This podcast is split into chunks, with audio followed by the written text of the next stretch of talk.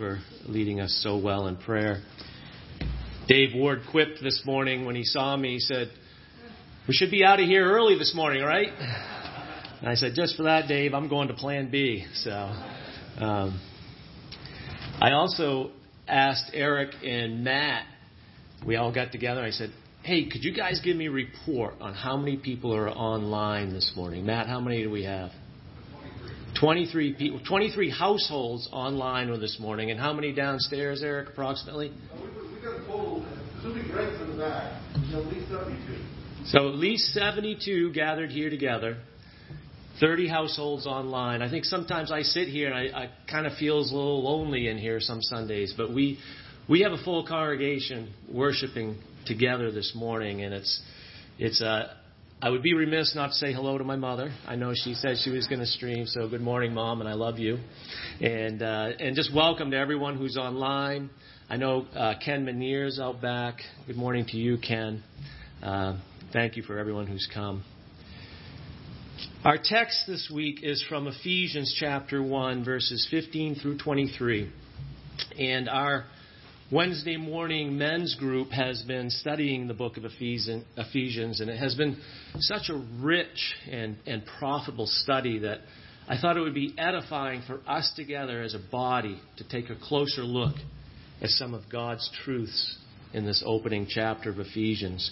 So, in your bulletin, you'll find the scripture, and you can uh, follow along as I read. For this reason, because I have heard of your faith in the Lord Jesus and your love toward all the saints, I do not cease to give thanks for you, remembering you in my prayers. That the God of our Lord Jesus Christ, the Father of glory, may give you the spirit of wisdom and revelation in the knowledge of Him. Having the eyes of your hearts enlightened, that you may know what is the hope to which He has called you what are the riches of his glorious inheritance in the saints? And what is the immeasurable, immeasurable greatness of his power toward us who believe? According to the working of his great might, that he worked in Christ when he raised him from the dead and seated him at his right hand in the heavenly places, far above all rule and authority and power and dominion and above every name that is named, not only in this age, but also in the one to come.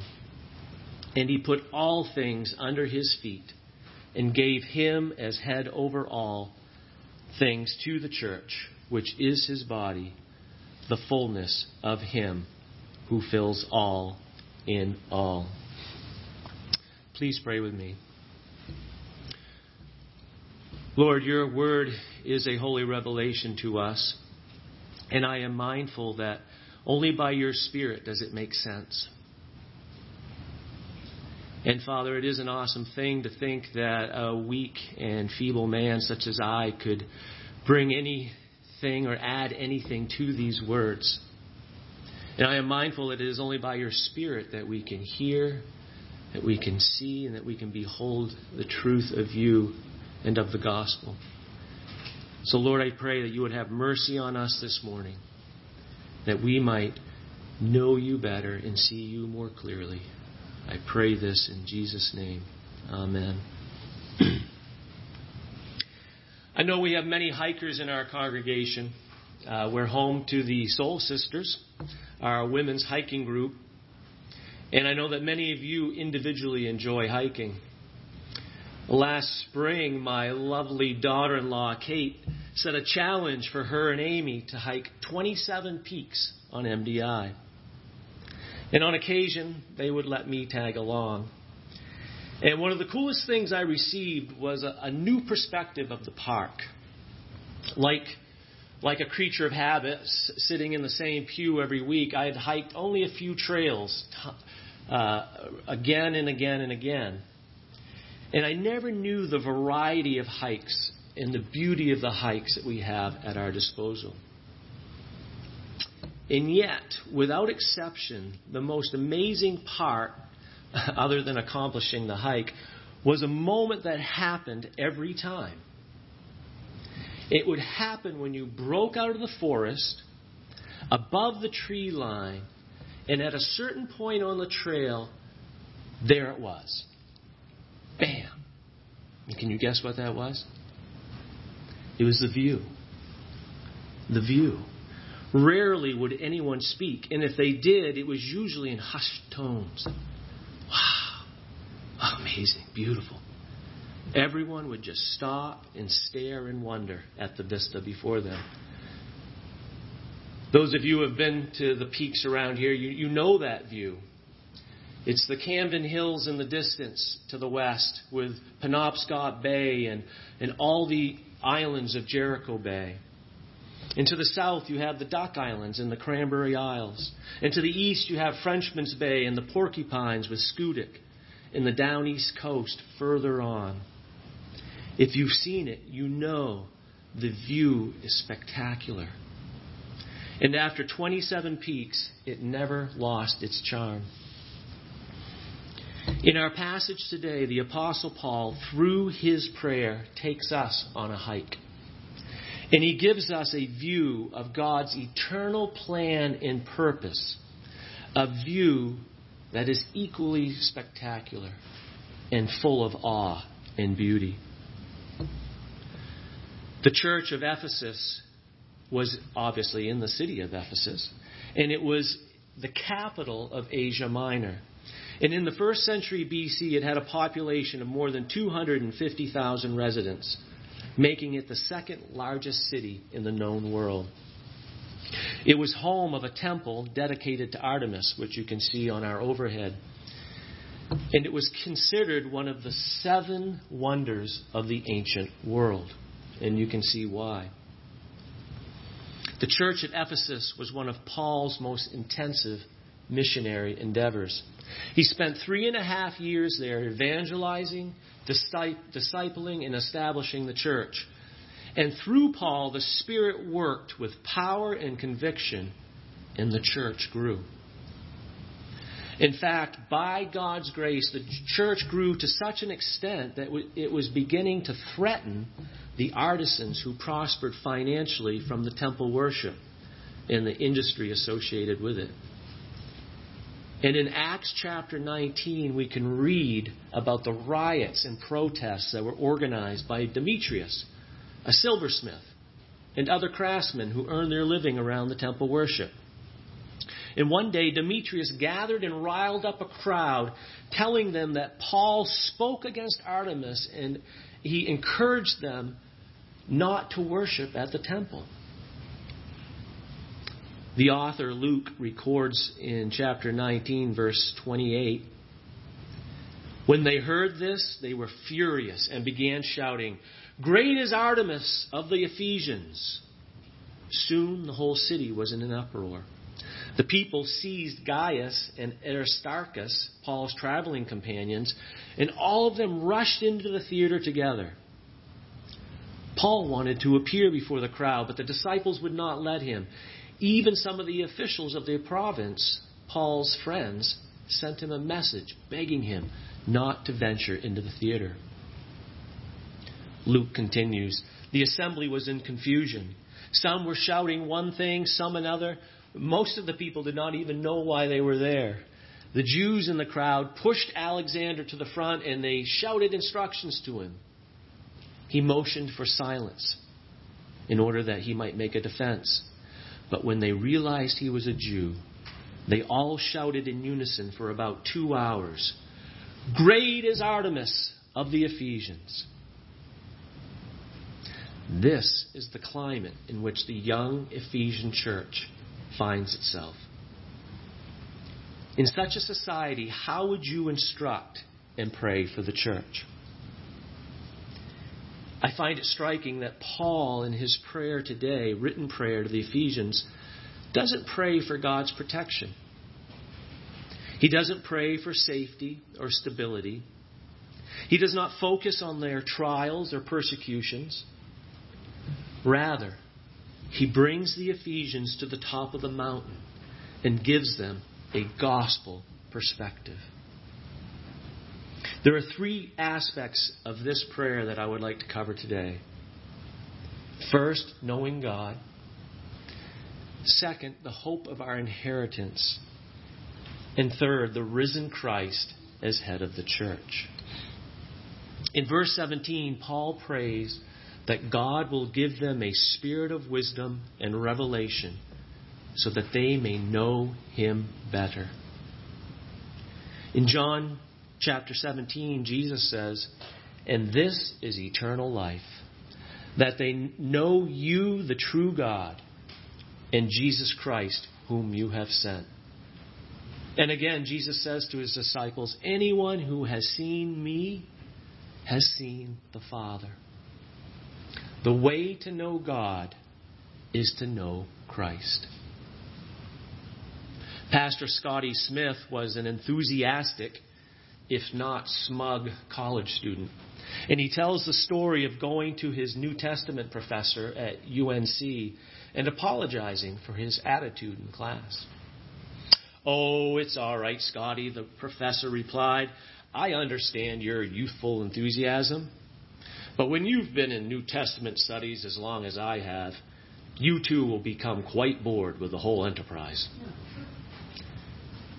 For this professor, Jesus had become simply an academic exercise.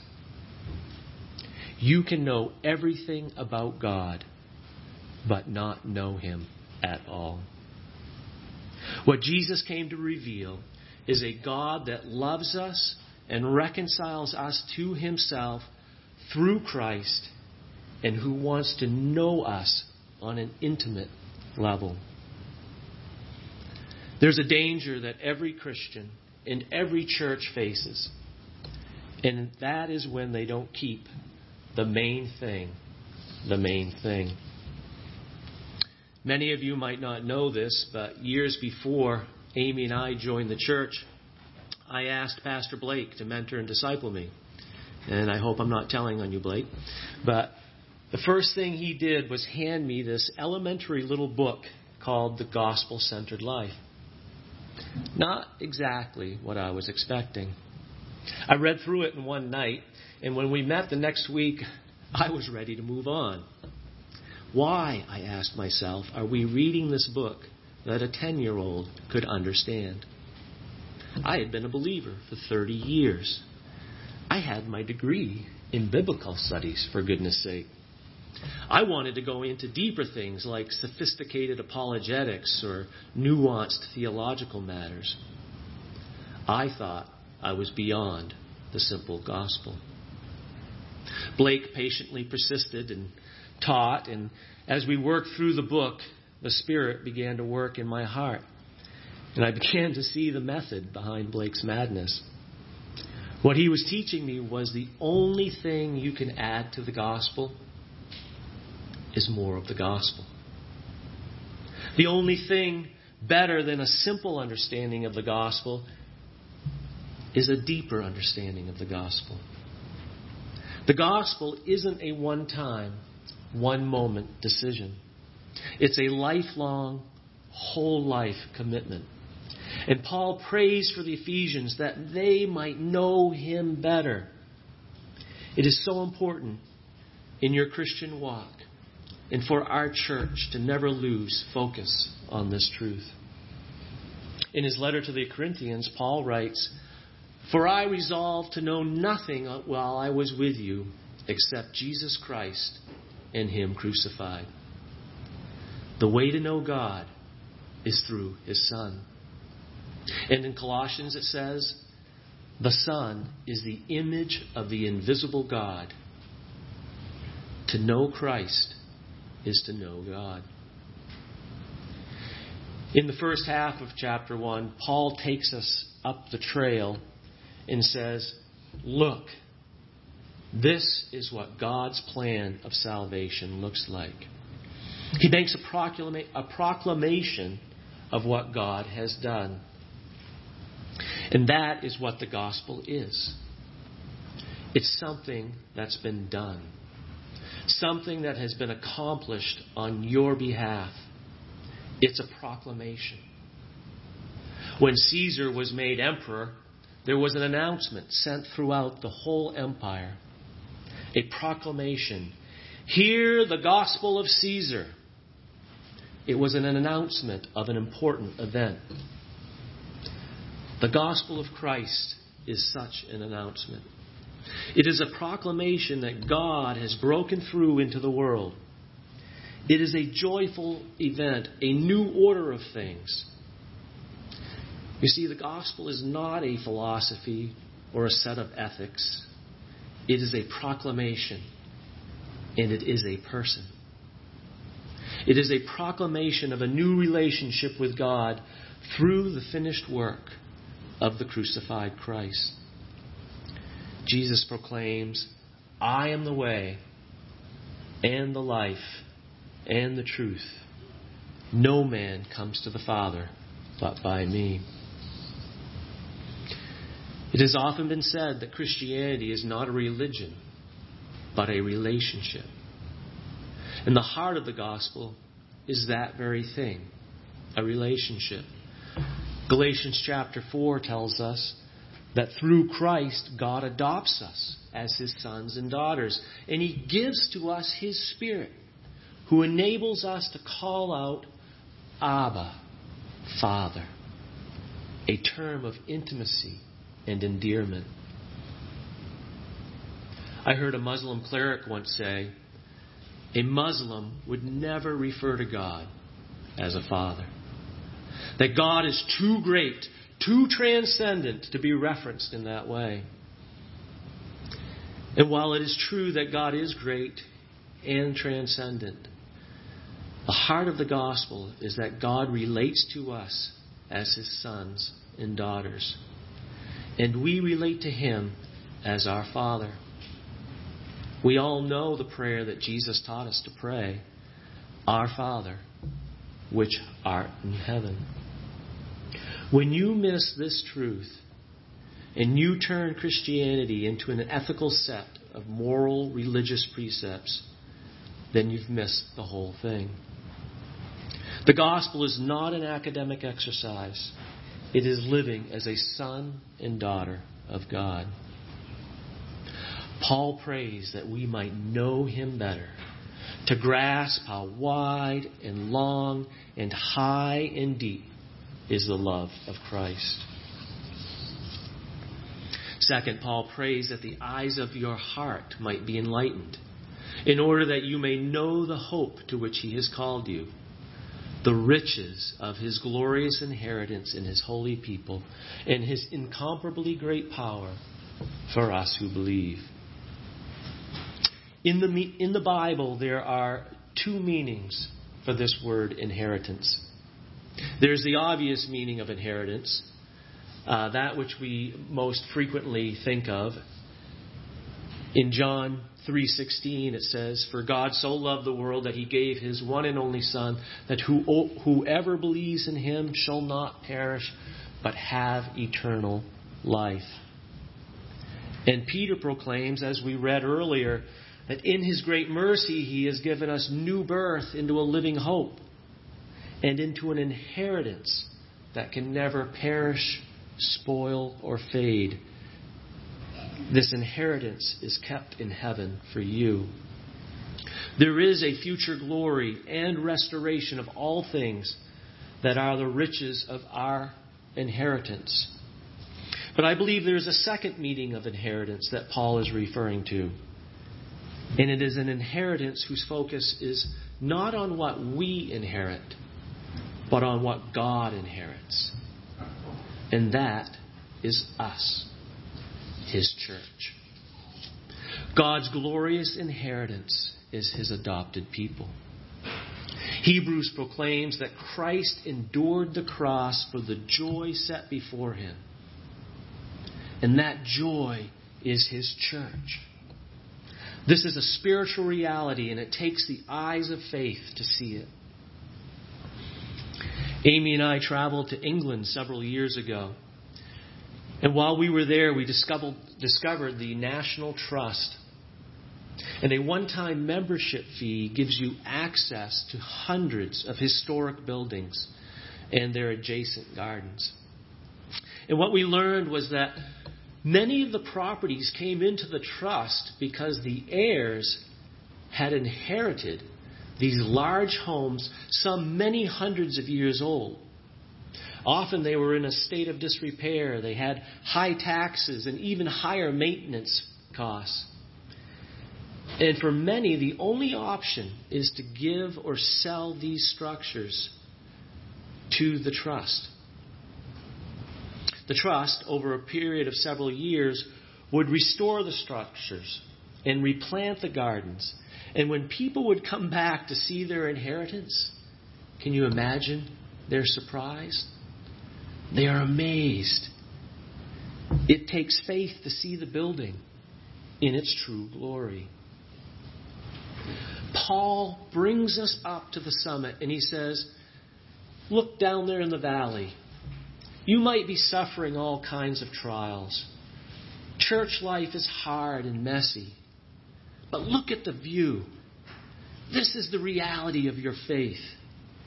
You are God's glorious inheritance that He is known about and will preserve for eternity. This view, this perspective, should make us stare in wonder and awe. Me? God's inheritance? You got to be joking.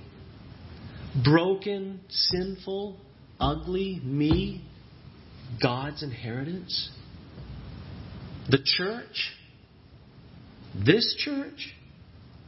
God's inheritance in which He delights? Amazing. Beautiful. Christian, does this truth fill you with hope?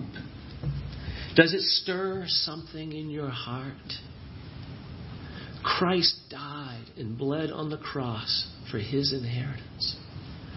Us, the church. Yes, the roof might leak a little, and the foundation has some cracks in it, but this local church is the visible representation of the invisible truth, and it takes the eyes of faith to see it. And as if, the view isn't glorious enough, Paul continues Not only are you his, his inheritance, but this inheritance, this positional standing you have in Christ, is secure because Christ is our head. And this brings me to my final point a proper understanding of the church. In verses 20 through 23, Paul writes, That power is the same as the mighty strength he exerted when he raised Christ from the dead and seated him at his right hand in the heavenly realms, far above all rule and authority, power and dominion, and every name that is invoked not only in the present age, but also in the one to come. And God placed all things under his feet and appointed him to be head over everything for the church, which is his body, the fullness of him who fills everything in every way. Rule, authority, power, dominion, these are all terms that would characterize a world ruled by Rome, in which this young minority Ephesian church lived. I, I, assume they felt small and weak in comparison to the rule of the empire and their state sanctioned religions. Paul declares that Jesus Christ has been raised so far beyond these powers that they cannot touch them. Jesus' authority usurps everyone. Having been raised from the dead, Christ has, re- has rendered powerless, foolish even, all earthly powers. The reign of Christ is so totally saturated that he fills everything in every way. The church is like a steel locomotive that will not be stopped. The gates of hell will not prevail, and it takes the eyes of faith to see it. In this passage, and throughout all of Scripture, is abundantly clear that Christianity is not a Lone Ranger religion. When Paul refers to you, he is using the plural. You. You all. The idea that it's just me and Jesus would be incomprehensible to Paul and to any of the scripture writers. There is no category for faith apart from the body. Throughout all of Scripture, God relates to His people through covenant. And though this covenant is often made with an individual, it always cares, carries with it a corporate intention. When we realize the church is the bride of Christ and he, that He bled and died on a cross to sanctify and make righteous His bride, then our only response is one of love. The gospel affects our affections. Our attitude goes from one of duty to one of desire. Let me ask you do you get excited to come to church? Do you look forward to worship on Sunday morning? What happens to a church when we have this elevated view of the body? When we individually and collectively live as if we are the bride of Christ? What type of individual and collective transformation takes place? What would a church look like living by faith in a broken and confused culture? I believe that when Christ becomes rooted in our hearts, when we comprehend the grace of God and the love of Christ, then it compels us to love one another. It's like chocolatey Clare cake made for the congregation. It's an arm around a hurting brother or sister and praying together with them. It's helping the intern move into their new new home. It gives us compassion for others. We pray for our enemies and for those who persecute us. When we understand the lengths to which Christ went to save his sheep, it produces a humility and it motivates us to share the good news of what God has done for us. Although Christ has all the power and authority, he did not come as a conquering king. Christ's exaltation and lordship proceeds from and is established upon his suffering and death. This is our example. This is our head. And it is how we are called to live. In closing, I want to give you just two brief challenges. This week, I want you to pray, Abba, Father. We need to behave and talk like sons and daughters. Pray this prayer. Pray it frequently. Paul has modeled for us how Christians ought to pray and think. This is God's truth and is meant for our edification.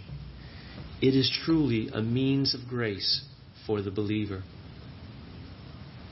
Also, pray and meditate on the fact that you are God's treasure. You are His inheritance. We need to marinate our hearts in the love of Christ for us. We are changed when we believe and act in faith on the truth of God's promises. Paul's prayer for us is that we might know God deeper, realizing that we are God's special inheritance. And that this hope is secure because the risen Christ is seated above all authority, dominion, and power as head of his church. May God give us the grace to see this amazing view. Amen.